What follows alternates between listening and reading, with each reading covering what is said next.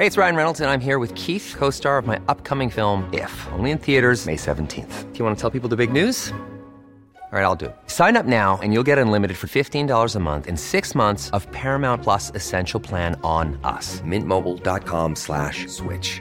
Upfront payment of $45 equivalent to $15 per month. Unlimited over 40 gigabytes per month. Face lower speeds. Videos at 480p. Active Mint customers by 531.24 get six months of Paramount Plus Essential Plan. Auto renews after six months. Offer ends May 31st, 2024. Separate Paramount Plus registration required. Terms and conditions apply if rated PG. Okay, I have two new obsessions that I need to share with you. Impress No Glue Press On Manis and Impress Press On Falsies Lashes. Trust me, these are getting ready game changers. Both require no glue, so there is no damage to your natural nails and lashes, no mess, and no annoying dry times. Just one step and you're done. Boom. Instant glam. Visit impressbeauty.com slash presson and use code PRESSON25 at checkout for 25% off Impress Manicure and Press-On Falsies.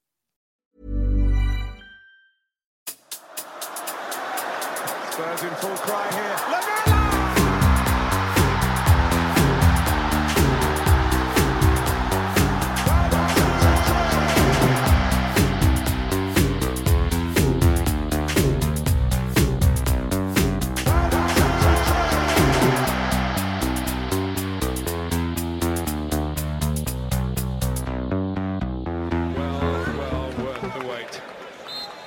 Welcome, listeners, to the Extra Inch. My name's Windy, and I'm joined by my sidekick and best friend Bardi. Hello, Bardi. Hello, Windy. And our tactics guy and a man fresh back from holiday, Nathan A. Clark. Hello, Nathan. Double vaxxed and slightly less pale. Oh, you've got some sun.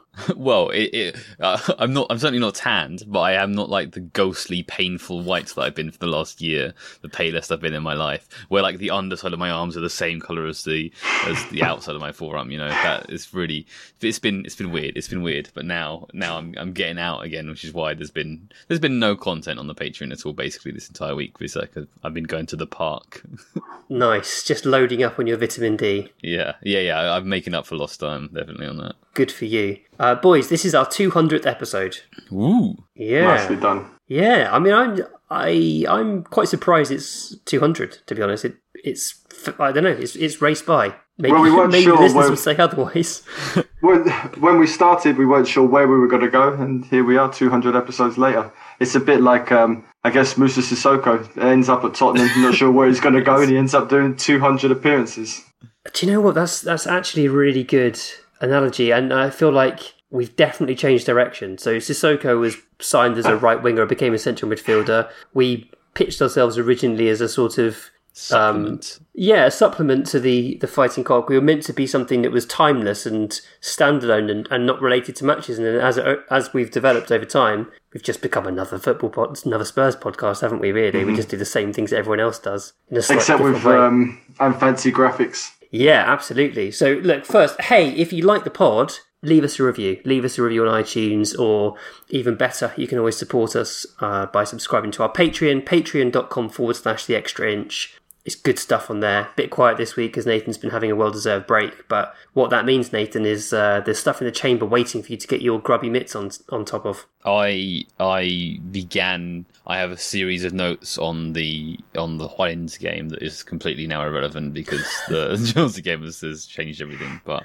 but Bless you. we have a whole bunch of. You've been recording podcasts, so I've got a whole lot of editing work piled up, and that's I will race through that this week. Nice, nice, nice, nice. So there you go. If you are a patron, you can look forward to some juicy content coming your way this week. And if you were a nice young lady happily watching Spurs in Rennes with your dad, and some monster tried to convince you to sign up to our Patreon, um, drop us a DM because we'd like to invite you to try out the Discord yourself and um, put to bed some of the rumours as to what it might be like.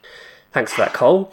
Um, so the other thing I'm interested in, we've noticed a little boost in our listener numbers recently. We've got from out of nowhere, Bardi, we've got about 2,000, 2,500 new listeners. Why would that be? Because Spurs fans are optimistic bunch, and we were top of the league, and we were on. they were. We were, so we were on course. For, everybody wanted to be part of the 38 one nils, and uh, yeah, let's see if they stick around. Hopefully, they will stick around. Yeah, I mean, I, I absolutely love them to stick around. And hello to new listeners. I'm just absolutely baffled as to gone. where they've. We we've lost them. do you reckon? They, they're they're um uh what's the, what's the word? they're like they're glory hunters. They're they're they're casuals. They only they only tune in when we win. Maybe no. I think there's something more to it. I think we're missing. I can't. I've I've been pondering it for a while. I can't quite get my head around where these new listeners have come from. I, I thought maybe it's people coming out of lockdown, going back to work, back on the commute, so they're they're listening again. But even so, we're still a solid number up on what our numbers were like pre-pandemic. So listen, if you are a new listener, I'd love to I'd love to hear from you to say where you heard about us. Where did you hear about the Extra Inch podcast? Um, let us know via Twitter at the Extra Inch, or we've got a contact form on our website, theextrainch.co.uk, or you can email us at podcast at theextrainch.co.uk. Yeah, let us know where you found us. The other exciting bit of news is that we are now working in partnership with Maramper90, who is a fantastic football analyst and data visualization expert. She's put together a brilliant graphic um, showing pass sequences, which we tweeted out and put on our Facebook. I think it looks really sexy and it shows quite neatly the story of uh, Spurs season. football. yeah, exactly. It sexily shows how unsexy we are, right? But um, but when there's when there's good things to visualize, Yes. we will have we will have visualizations of, of, of the happier moments, and Oh, I'm for sure. for that. For sure, this is the beginning of a beautiful friendship with Maram. She's uh, she's fantastic, really fantastic, and uh, yeah, very very happy to be working with her. Uh, always happy to to support talented people like Maram, and it's because of the Patreon that we're able to do that. So really, we, Maram should be thanking our xSubs. Um, let's talk about. I mean, it's, you can tell I've been putting it off, can't you? It's the longest intro we've ever done. You can tell I've been putting off talking about another 3 0 defeat. However, um, I'm actually not that down about it. I thought the first half was perhaps the best football we've seen under Nuno so far. In the context, Nathan, what did you think? I mean, it's hard to like come away from a, a derby loss and like and, and and try to like build some hype. Sure, but it's sure. like, but like um, uh, the the sort of the takeaways from that game are like irrelevant for like or largely irrelevant from from like from that from like how to beat Chelsea, right? What what was good about that game t- returns nothing for us in that game. Um, but basically, like our problem this season, but also basically since Musa Dembele began declining at the moment he also finished peaking, um, is is ball progression, right? And and this was a really good game or a really good first half of ball progression.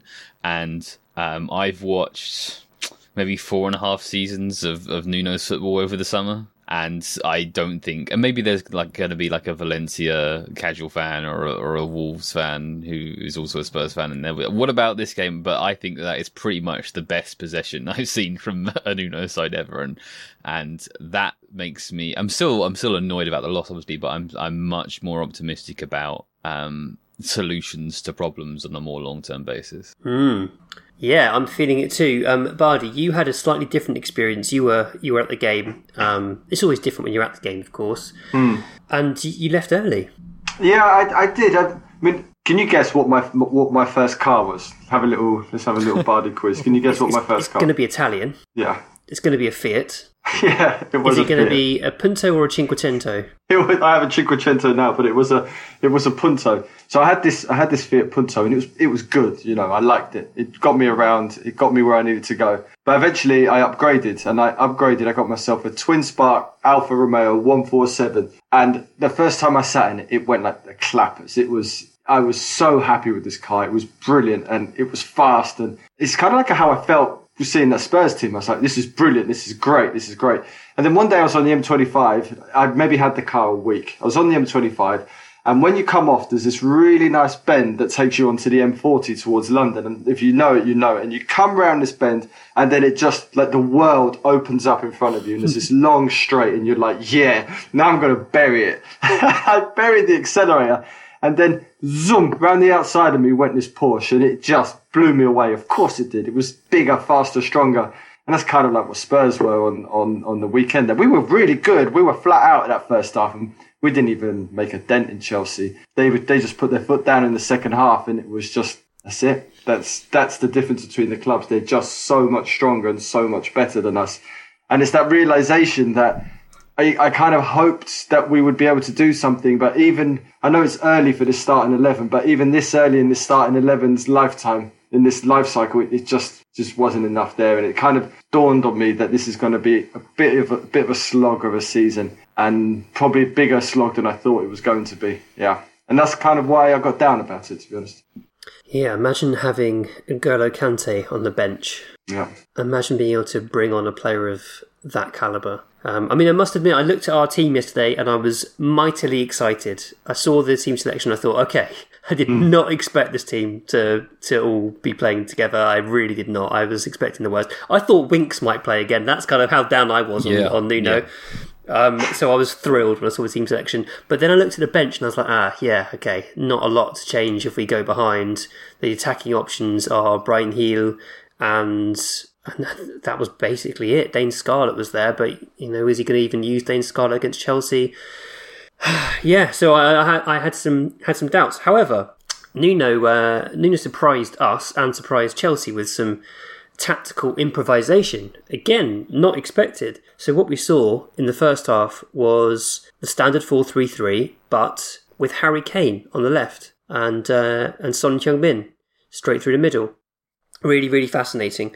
Um, I, Kane was sort of playing, as I saw it, the, the role that Dele played in the previous match, where he would come in and stop the ball into midfield. He'd kind of help um, help Son swarm Jorginho and stop the ball being played out from from the back for Chelsea, which I thought was very effective. Um, and I'm not going to say that it was a massive success having Kane out on the left. I don't think it necessarily was, but having Son through the middle meant we had some pressing ability. Uh, and generally, I think our shape surprised Chelsea, and I think we did a pretty good job of making it work. But then they sprung their own surprise tactically at half time and withdrew Mason Mount, who's you know one of their one of their best players probably at the moment. To be honest, Mason Mount. They took him off and they brought on Kante and they moved to a three-five-two, where Kante was also asked to support the um, forwards Havertz and Lukaku, and because he's so supreme, he could do that. And they they they regained control. But um, I'm interested, Nathan, in what you thought to that idea of Kane starting from the left. So I wasn't sure. I, I it, it, it's kind of tempting to be like it's so the Son would do his pressing work, but I think it was more about um, the threat in behind.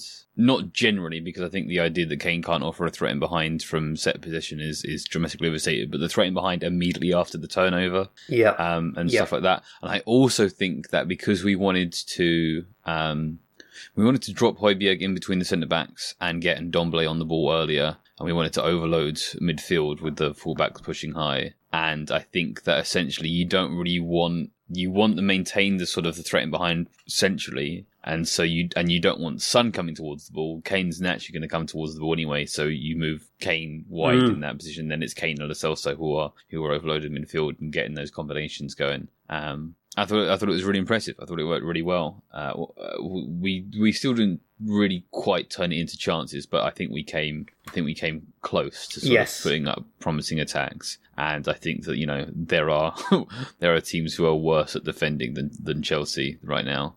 Um, and then in the second half, I, I, my suspicion, and I tweeted it, sort of, my stream was behind, so it was half time for me, and the game was beginning for everyone else.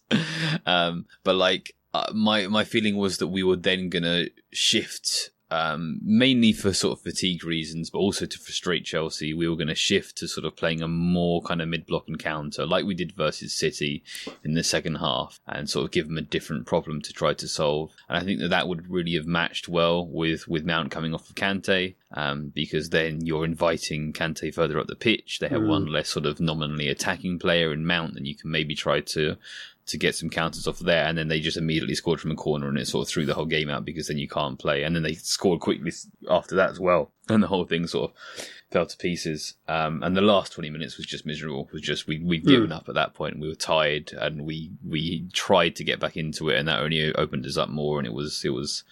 I don't blame really anyone for, for leaving early because by that point it was it was pretty unbearable to watch. I, Yeah. I didn't pay a huge amount of attention to the last twenty minutes, if I'm honest with you. So I don't know. I, I still think you know lot, lots of promise there. Um, I think the the idea to sort of push them hard in the first half and then play more in the break in the second was was smart. And I think especially if we had managed to nick a goal in the first half, that would um, that would have made that idea much more viable. Um, just a little unlucky, and then that unluckiness sort of spirals into a situation where the the the quality and the time with their respective coaches is sort of better on show. But um, there's no yeah, still still.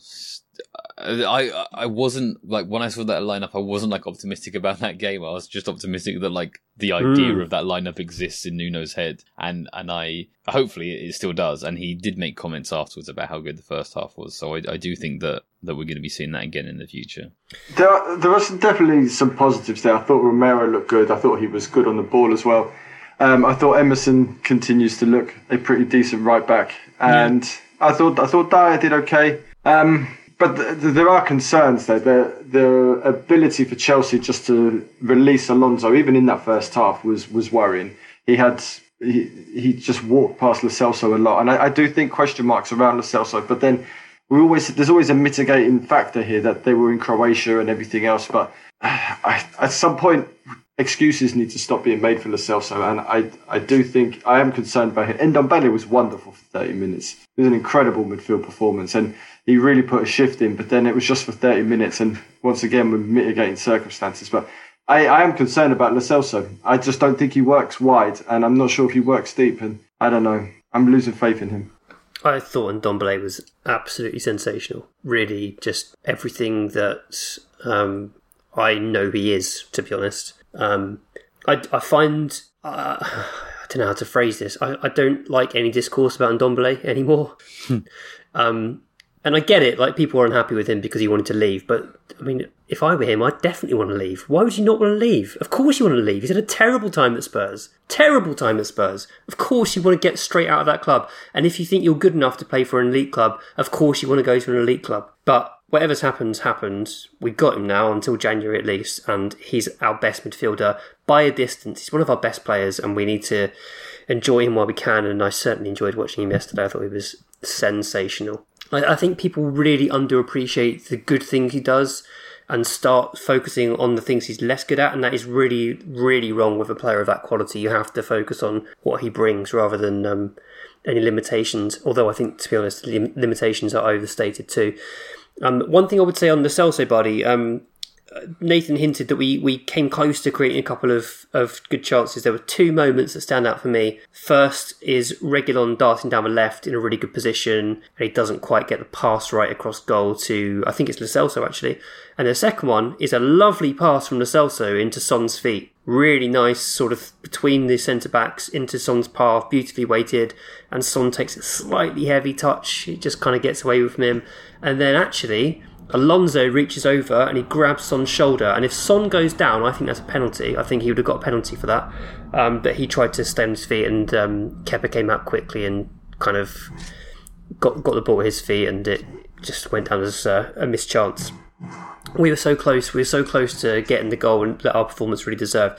However, completely agree with Bardi's point that Chelsea then just you know crank up the volume a little bit and. Um, and that's that. But like Nathan says, the first goal was a set piece, very disappointing. Second goal is a heavily deflected Kante shot, not something you can do a great deal about. Um, and then after that, yeah, sure, Spurs give up, and it's um, it's a bit of a mess. But really annoying that we end up conceding two goals that sort of it sort of feels slightly undeserved after all that effort in the first half. I don't know if this. I, I don't know if you can say undeserved set pieces are a, a legitimate way to score a goal, as is as is taking a shot, which is something that, that we didn't do. Um, Gumnut, who is a loyal supporter of our podcast and someone who always posts up on Reddit, we really appreciate you, Gumnut, legend. Um, Gumnut says, maybe it's too early, Windy, but I'd be interested in hearing if your thoughts on what's happening with Kane on the pitch are changing at all from the last pod. I thought him being subbed against Rennes was odd. You could argue Nuno wanted to rest him for Chelsea, but after the Chelsea game, it seemed to me harder to ignore that something is just not working with him. The biggest of knee jerks, does he just not work with how Nuno wants to play? It's a big problem. He can be so good. Um, a bit, a bit is my answer. Um, What I would say is that I think Kane, I still think we just need to work on getting the ball to Kane in and around the box. I think that's the absolute key. And against Chelsea, he sort of, in some ways, took one for the team and played behind Son and on the left primarily. So, you know, you wouldn't expect him to be in the box quite so much. I do, like, I wasn't keen on him playing against Rennes at all. I thought taking him off was the right thing Yeah. because he played all those games for England. He'd not really had a full pre-season. Um, Kane's injury record is a real problem at the best of times. What we don't want to do is push him to make something bad happen. Plus, you know, Kane notoriously always starts the season slowly. I, I think there's enough at the moment to sort of just go. It's just Kane at the start of the season and a new team that's not getting the ball in the box very much. But he was very sluggish against Chelsea. I would say that. Yeah, he's looked. He's moved.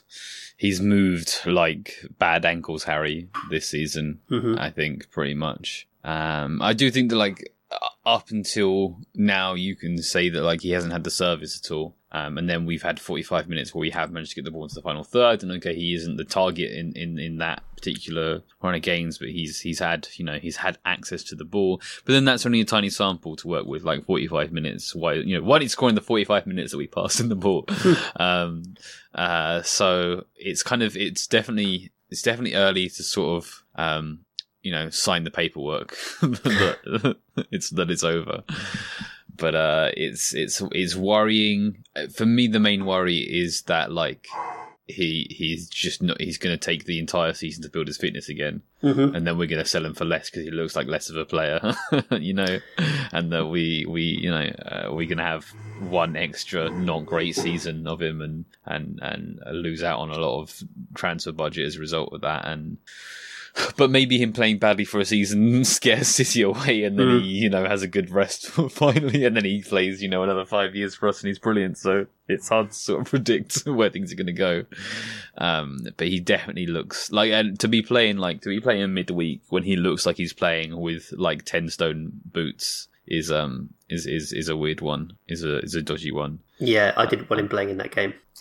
It's um, it's very bizarre this Kane situation because you know there's two other strikers. Uh, There's, there's at Fiorentina who was who was meant to be sold. He was going to go somewhere, but Fiorentina managed to keep hold of him, and that's kind of inspired Fiorentina to start the season really well. You've got Inter that sold Hakimi, made a massive profit on Hakimi, uh, made a profit on Lukaku, took that money and invested it in in alternate players, and they've kind of hit the ground running. And there's there's Tottenham who who didn't do either, didn't really get the player to sign a new contract and get him to buy back into the club, and didn't sell him and reinvest the money. And we are kind of stuck in this middling ground with a middling manager and just not much happening. I we should have sold Kane. We should have taken 120 million and just put the money back into the club and signed a couple of players that could have fixed this squad because the, Kane keeps dropping deeper and deeper, and he's doing it for England as well. And will he ever be- will he ever go back towards the box? Is he ever going to become a penalty box striker again?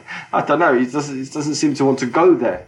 Um, Maybe, maybe Nuno is like Harry. If you want to keep dropping deep, I'm just going to play you deep. Yeah, uh, just do that. Um, it's weird that we we missed Lucas and we missed Bergwijn. We missed a bit of oomph about our, our forward line. Sonny was, you know, Son gives everything, but you could see he wasn't quite right. Lo Celso wasn't quite right, and yeah, it, is a concern about Kane. This, this, this, the way he's playing. I don't think he would ever throw the towel in and just tread water, but without an alternative to play, then um, we're kind of stuck with him at the moment. I'm not worried about him dropping deep, by the way. I think there's a hell of a lot of talk about that. Like, a team needs um, the depth, or at least a threat of depth. And I think that as long as we're playing, you know, okay, maybe we're slightly limited in, in who can offer that depth. We have Son, who's been out injured. We have Dele, who's been playing deeper, but he can still offer that threat in behind. I, as, you don't need, like, okay, uh, Guardiola's Barcelona didn't suffer because Messi always wanted to come towards the play, right? Because they found a threat in behind through the the other players, and we can do the exact same thing. Yeah. And uh, Liverpool do the exact same thing. Firmino comes towards the ball, Salah and Mane offer the threat in behind. Um, uh, yes, I think it can be frustrating when it when you're failing and you're doing sort of odd and quirky tactical things, like your centre forward s- spends a lot of time outside of the box. But I don't think that I don't think that we're doing badly and our striker is doing non-traditional striker things necessarily means that there's there's like a there's a causation there, right? Um, I, he's played very well for us coming towards the ball, and he's always done it at least to an extent. Um, I don't like. I can't picture moments where it's like, ah, oh, if only Kane was in the box right now, um, that would have been a much more fruitful attack. Mm. I mean, it happened. If you think about like the the Reguilon sort of failed cross, Kane isn't there. Maybe he could be there for a cutback, but like. I, I don't I don't generally you can pick out a couple of moments, but I don't generally see an issue where it's like we need a presence in the box right now, we need a threat in behind right now. Um, I think he's he's offering more than he's taking away playing the way he plays, and I think that if we as a team are getting into the box, we we, we won't mind so much who's there. Absolutely. Got a couple of questions now about Lo Celso, uh, Bardi's favourite subject. Um, I'll ask them both. They're slightly different questions, but I'll, I'll read them both out. So this is from Crohn's Cast, who says, "Do you guys think it would have been better to swap Dele and Lo in the starting lineup today against Chelsea? There were a few times when Dele picked up the ball deep in our half, but in transition, and just didn't have the ability to play those through balls or little lobs over the top on a consistent basis. Isn't that what Celso is good at? And then Dele would be the one on the end making the good runs and finishing." And Jake S says, when considering fee, impact, overall performance, and skill set or lack thereof, is it time to start talking about Giovanni Lo Celso as our worst ever transfer? It's been three years, and if you ask 10 people what position he plays, about no. seven wouldn't be able to answer. Uh, yeah, a lot of people have given up on Lo Celso. Um, has it been three years? We, we, we're into the third year. Mm-hmm. We're beginning the third year. Yeah. Uh, I mean, the thing with with basically anyone we bought in the last few years is they spent the majority of the time playing under Mourinho. They played a bunch of. They played a time where things were collapsing under Pochettino. They played eighteen months under Mourinho, um, which was its own you know whole thing, and they played a pre-season and a couple of games under Nuno. So it's he's been here over two years, and yet it's kind of a bit early. he he did have a good spell within there, sort of early on uh, under Mourinho, Lo Celso specifically. But it's just like I, I kind of I kind of just give everyone a clean slate. And if you say, okay, he hasn't been great this season, well, he's he's played he played one game. Did he play before that? Did he play Europa League before that? No. Uh, yeah, he played. He played in the qualifying for the Conference League, but oh, yeah. Prem, Premier League matches, I don't think he's he's definitely not started. But maybe he's had a cameo here, or there. So my feeling is that we have to we have to give everyone a clean slate going into this into this season, and I understand like the Celso and Ndombele uh, and Bergwijn, you know, arrive here with sort of a lot of excitement, a lot of expectation, but I think you just have to start anew for everyone. Mm. Yeah, I, I completely agree. I think we also forget that in the in the COVID disrupted season, when it restarted, Lo Celso was our best player. He was fantastic. He was really, really impressive during that run. Um, and and that's where we want to get him back to. That's the that's the Lo Celso we want to see um, regularly. And Bardi, what do you think about this idea of swapping Lo Celso and Dele's roles in this in this team selection? No, I quite like this Dele. I thought he, I thought he put in a great shift against Chelsea. I thought he even knocked the ball out wide. He was moving it quite nicely. He was making blocks. I, I, I do like this box to box Dele, and I don't think Celso gives us the, gives us that option. Um, I, I, I actually quite like this midfield three of Ndombele, Højbjerg, and Dele, and then you can swap Lo Celso as a as a rotation option. I do think um, he. I just don't think he has the speed or the ability to play wide. I've never liked him wide, and that's kind of continued. I, I wish we'd had Lucas and Bergwijn there against Chelsea. It's interesting though, isn't it? Because in that system, he's expected to come inside. He's um, he's naturally going to come inside anyway because he's so left-footed, and then Emerson is is there on the overlap and we saw bits of that. We, it seemed to me like the idea was lots of neat interplay over on the left and then quick switches out to Emerson on the right, and it didn't always work out that way. But against a, a lesser team, perhaps there'll be more space for Emerson to run into, and, and that might work out quite well with Lo Celso coming inside Emerson, then mm-hmm. playing one twos with him and getting getting him free on the on the um, on the touchline. I think that could work.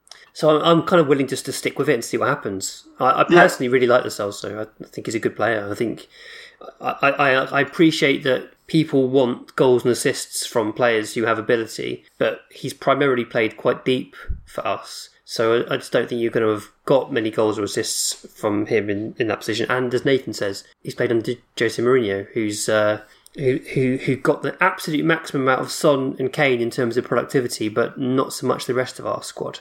I mean, I, I do think, like like Nathan alluded to, that we're not going to be playing the champions of Europe every every week. One day we'll, we'll be yeah. lined up against um, I don't know against a, a Skoda or something. We'll be able to blow them out the water with our Alfa Romeo. So we'll be okay in that sense. But it did just show the kind of the gap between us That was also a future pod title when when um, when Kuti has a big game. We can call it Alpha Romero. You know, and, he was good. He he uh, he looks he looks the part. He settled in quickly. Did not deserve to be on the end of a three 0 defeat. Same with Eric Dier. I thought Dier had a really strong game again. Less impressed with Reguilon, I must say, in this one. Didn't think he had a, a great game. Very tentative. Uh, but I like the centre backs very much. I mean, I can't put Reguilon on my list as well, but at some point we will need to have a conversation about Reggie. There's so many people we need to talk about. It's like a like a HR at, at, at Brewdog. You've got so many people we need to talk to and sit down sit down with. Uh, we'll go with this question next from John Mundy, who said, I thought we played well in the first half yesterday, and there's no disgrace in losing to a team of Chelsea's quality, but the manner of the defeat was alarming. Question for the pod Was the most alarming aspect Nuno's failure to respond quickly enough? Tuchel identified the issues and resolved them at half time, regardless of the quality available. Nuno seemed to wait for the game to be lost before reacting himself. And I do think there's something in that. I I kind of saw this at so my theory was we we we upset Chelsea a little bit because our player matchups weren't what they expected. We were doing things that they weren't. We were kind of matching up to players they weren't expecting to happen, and it took some time for them to adjust and work out whose whose man is whose. And then they basically did the same to us again. They brought on Kante as suddenly there's an extra body in midfield who's also exceptionally good at breaking forward. Whose man's that? Is it Dele? Because he kept popping up behind Dele and, and that space behind Dele time and time again, um, and that threw us. So you know when I when I spoke earlier about being a bit unfortunate with the the set piece goal and the deflected shot I mean, it's fair to say that Chelsea had taken control of the game already, and certainly in terms of possession, if not chances. Um, and I think that was because of Tuchel's tactical adjustment that Spurs, I would agree, didn't uh, react to. Nathan, are you are you worried at all about that? The fact that Nuno was a bit slow to react. What what would you have done? Uh, um, not conceded from the corner. I, don't, I, don't, know. I historically he's been someone who like starts slower in the first half, reacts at half times, makes yeah. changes. Yeah. Um. So. Uh, no, I, I don't think I am. I don't think I am worried about that for now. It's something to keep an eye on, but um, I don't think I'm worried about that at the moment it's easy to say like, oh look, it was obvious that the game was going the wrong way for us. He should have made changes, but like I don't know. I can't think of like what we could have done. He was so limited with the players available too. Yeah. Um, Bardi, Kino says, with Ndombele seeming to be back in the fold, do you think that trio will be our midfield going forward? Do you think you saw enough to convince us, Nuno, whoever needs to be convinced that that midfield is is workable for the foreseeable? I think so. I think it's got a bit of everything. It's got some intelligence and some some counter pressing ability. It's got it can pick a pass. It's got legs. It's got a bit of defensive solidity. I think you could you could take that midfield and then swap it for um, for Skip, Lo Celso, and do we have another centre midfielder? So that's the issue, isn't it? Is the yeah? So we don't the, have the a, backup for Dele. Yeah. Well, I, I, I yeah. Oh, okay. Well, there you go. For the Conference League against against uh, some of the random teams we're playing, you could you could play Winks, Skip, and Lo Celso, I guess. Yeah, I think I'd rather see Nile John get a few games at this point, but uh, but Winks has got to get some games, I suppose. Um, let's talk some Europa Conference League because we played Rennes in midweek. Um, first thing, actually, uh, this was really interesting. So Anthony Kennedy got in touch about the fact that it was a zero carbon game, um, carbon neutral game. Is that how they phrased it? I forget. They made a big song mm-hmm. and dance about it. And let me just read you what Anthony said because it was interesting. Very good that we are having a zero carbon game, but Spurs, as with all elite sporting institutions, can't just think that promotion of carbon neutrality is sufficient. Promotion and action must go hand in hand. Therefore, flying the players to Rennes and back when there's a perfectly good train network looks mm-hmm. odd as uh, when set against a carbon neutral objective. Obviously, the club must consider player recuperation, etc. But we wouldn't likely be training on Friday anyway. Plus, um, the training on Saturday was delayed to let the South American trio train. All in all, good intentions to have been allied with. Um, and, Sp- and Spurs, like all elite sporting institutions, still have a long way to go on this. And I thought that was a very interesting point. And I would add in all the fans travelling there by plane as well. I mean, football clubs need to sort of create opportunities for fans to travel in in more environmentally friendly ways. Also, uh, I think, like Anthony says, there's a perfectly good train network there. Make that attractive for fans, and suddenly you really are giving back. but yeah, I mean, it's it's a nice thing for Spurs to do. It's a good thing for Spurs. It's a step in the right direction. No, I think it's bollocks. Do you? You think it's just I pure PR? Yeah, of course, it's, it's it's nothing more than that. Like what, like it, it, in the future, we will look back on it as a spit and things like this on a spit in the face of the future because Sure. like, look at us showing that we could have done things better, and then next week returning to not doing it. And it's Mhm. like, you know, how many fans drove to that game? What about all of the the foods that was produced? What about all of the cups that produced? All of that kind of stuff every eh, all of the thousands and thousands and thousands of facets. uh, You know, how was the stadium made? all of those kind of things. Those don't add up to zero net carbon, do they? And it's like, yeah, we, we could take the train to places instead of flying, and any club could take the could take trains to various places instead of flying. And then you are a, a, a like you said, a recuperation deficit to a team who have who have opted to fly. You know, it's just the the, the there's like a sense with this that it's like, oh, look we could do things in a in a low carbon way. And why don't you, when you go home, why don't you do things Yeah. in a low carbon way? And it feels like it's it's like it's like it's trying, it's pretending that it is it is trying to persuade individuals to simply choose to live more carbon efficient lives. And it's bollocks because that just isn't the reality of the society that we've built. And so to to like we said, like I've said before on this podcast, it's like it's it's not as simple as just like making specific changes within football. It, it would require a total restructuring of the way that we do everything across the world. You, we can't, and and and it's nonsense anyway because again, there are all of these pre-existing facets that have created the, the existence of that game at all that are not zero net carbon. So I think it's nonsense.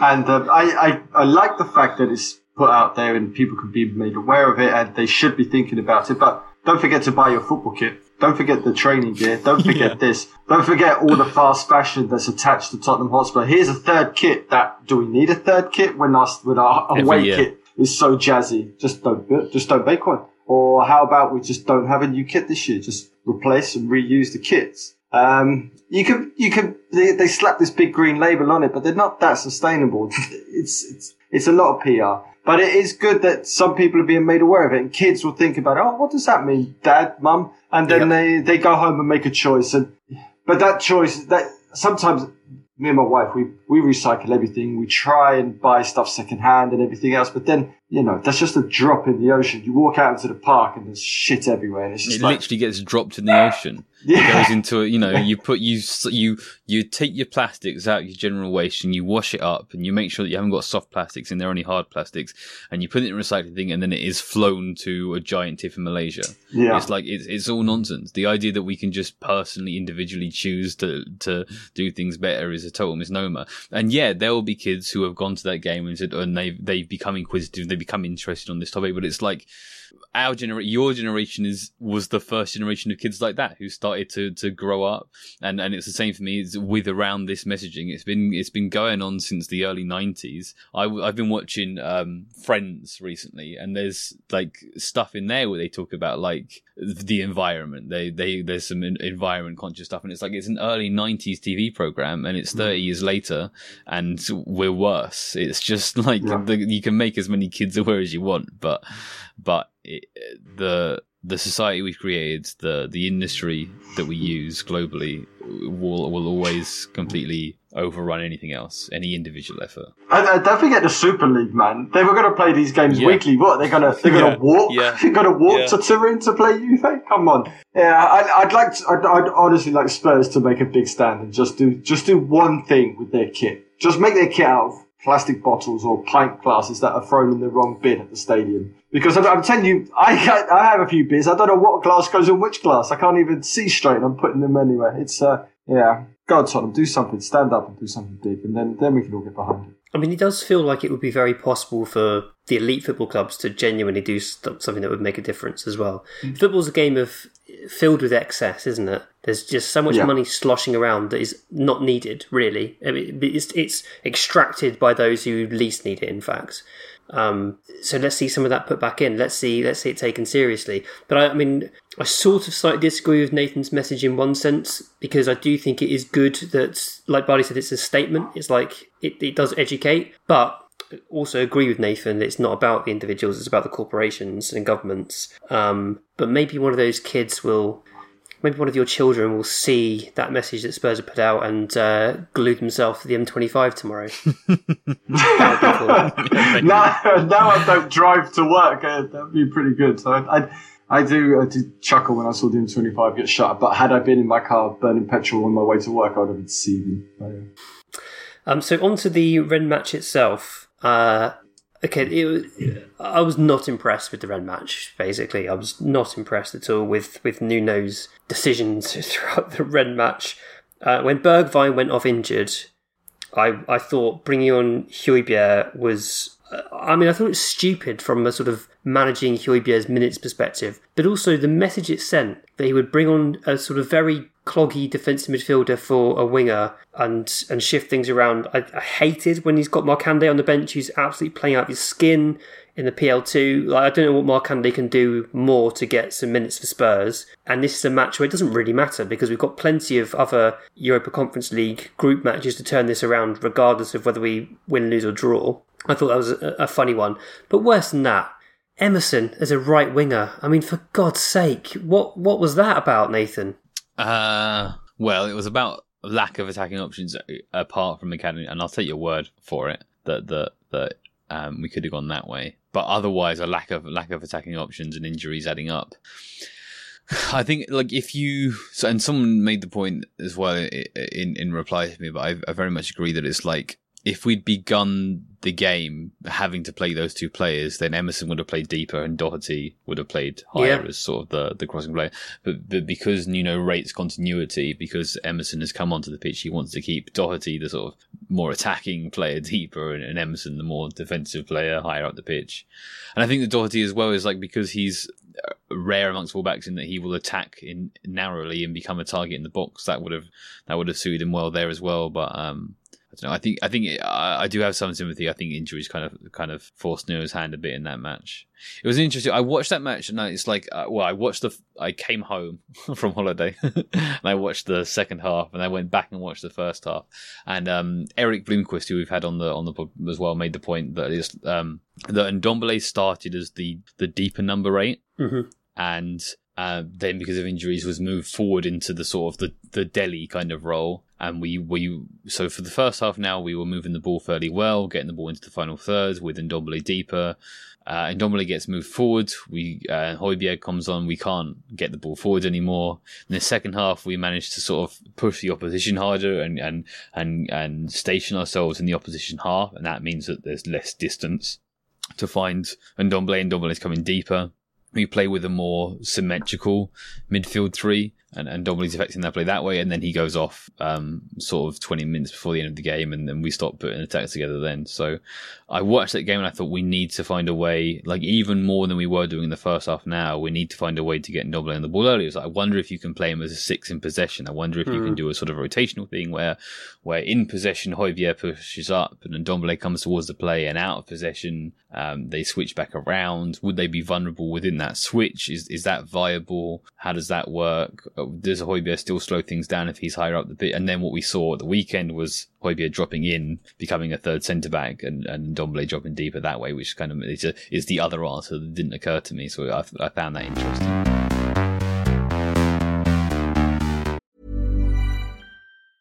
Hey, it's Ryan Reynolds, and I'm here with Keith, co star of my upcoming film, If, only in theaters, May 17th. Do you want to tell people the big news? All right, I'll do. it. Sign up now and you'll get unlimited for $15 a month in six months of Paramount Plus Essential Plan on us. Mintmobile.com slash switch. Upfront payment of $45 equivalent to $15 per month. Unlimited over 40 gigabytes per month. Face lower speeds. Videos at 480p. Active Mint customers by 531.24 get six months of Paramount Plus Essential Plan. Auto renews after six months. Offer ends May 31st, 2024. Separate Paramount Plus registration required. Terms and conditions apply if rated PG. There's never been a faster or easier way to start your weight loss journey than with PlushCare. PlushCare accepts most insurance plans and gives you online access to board-certified physicians who can prescribe FDA-approved weight loss medications like Wigovi and Zepbound for those who qualify. Take charge of your health and speak with a board-certified physician about a weight loss plan that's right for you. Get started today at plushcare.com slash weight loss. That's plushcare.com slash weight loss. plushcare.com slash weight loss.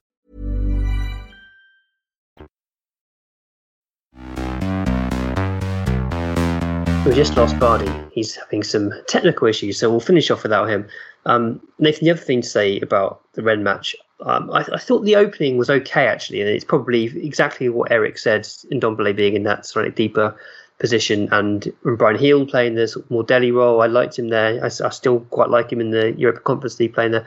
Um, one thing I would say though, Matt Doherty put in one of the worst performances I've seen him put, in for Spurs, and that says something because he's put in some pretty bad performances.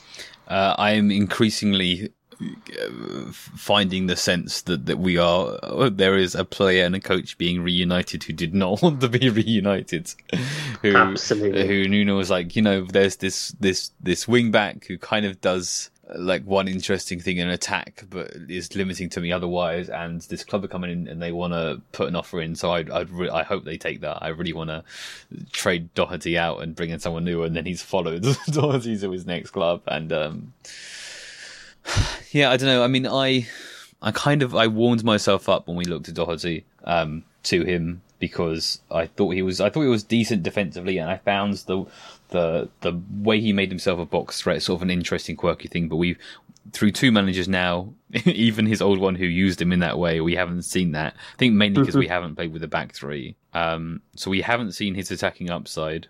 His we I remember the two of us we watched his crosses together, and they were just just not very good.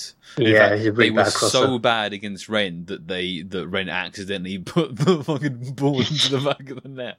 like, yeah, or through to to Højbjerg, you know. So it's like um, I don't know. He's just not a great play. He just wasn't a great, uh, wasn't a great transfer. I, I do think that, like, I thought he, I, I wasn't expecting him to be as bad defensively as he's been. I thought he was, thought he was quite defensively aware from looking at his clips of Wolves. Um, I think perhaps he would need like regular, consistent game time yeah, along with, sure. with with players he's familiar with, blah blah blah, etc. And he's just his third choice right back. You know, he's just not he's just not going to get that. So um, yeah, I think we have to unless we're going to start like you know unless we start bringing him on the last 20 minutes of games as a swap for whoever our right back is so that we can use him as like a box threat from that position. Unless we start using him in a specialist way because he's a specialist player, then he's a misfit. He was he's only ever been a misfit for what his skills are the whole time that we've had him. Mm-hmm. And so um, I think either we're gonna if either we need to start using him in a specialist way, and we has a, have a manager who's used him in that way before, or we just need to cut our losses and move on from Doherty because um, yeah, a weird one absolutely sell him in January for his good and ours because if we don't do that, we will end up releasing him like we did with Serge Aurier. We'll end up getting nothing for him and having paid his wages that whole time. I mean, I mean, I'd be interested to see him go to a different club that does play a back three. Like maybe, maybe he goes to Brighton and Graham Potter works with him and gets something out of him as a right back in a back three. Maybe that's something that could work. But it's been a disaster for him at Spurs. It's, I mean, side, aren't they? Yeah, they're, they're not bad. They're all right. Not bad. I'm I'm I'm, I'm shocked that Graham Potter's doing a, a good job again. Really shocked at that. Um, when we were talking earlier about worst signings of all time for Spurs, I think sure. Doherty, based on performances, is absolutely up there. Uh, he hasn't like he hasn't single handedly cost us multiple games, and we have players who've done that. So he's just a, he's disappointing.